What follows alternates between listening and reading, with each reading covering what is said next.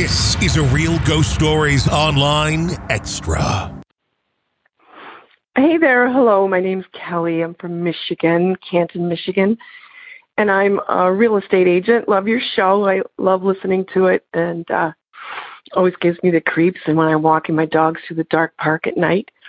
Anyway, so um I just thought this would be a good one to tell among others, but I uh I'm a real estate agent, so excuse me, I was showing um a couple with a 4-year-old houses and I the first couple houses I had met them at um cute little kid he was kind of you know into his own world and uh hi- kind of hyper.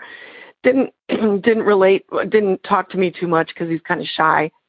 Um anyway the third time I'd met them they said uh they said that their 4-year-old had asked before they came to see me if my dad was going to be there again and uh, we just brushed it off, thought it was funny. But then when I was actually walking my dogs in the park that night, I realized that the day I went to show the house to them that third time, um, or the the second time before he had asked about it, my dad being there, um, we'd had a really bad time in our family. My my nephew actually was um, held up a hospital in a small town. Um, and uh, the town was under lockdown. It was pretty pretty awful. He had been um, prescribed opioids at 15 years old by a well-known doctor in New York State who was actually arrested a, month before this happened to him and to our family.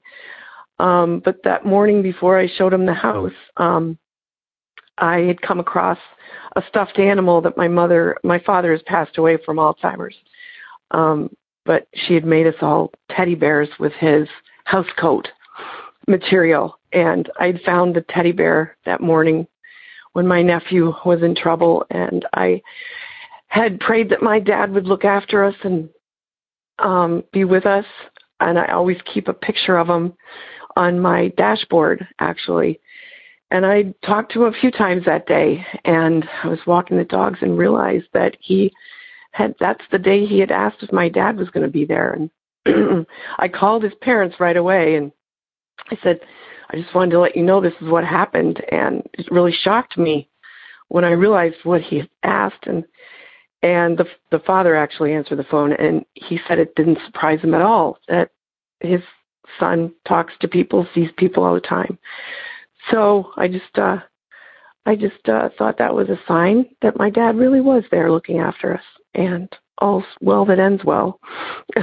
it's getting better, and he looked after us. So, all right, thanks, and I will be listening. It's always a pleasure. Thank you. Bye bye.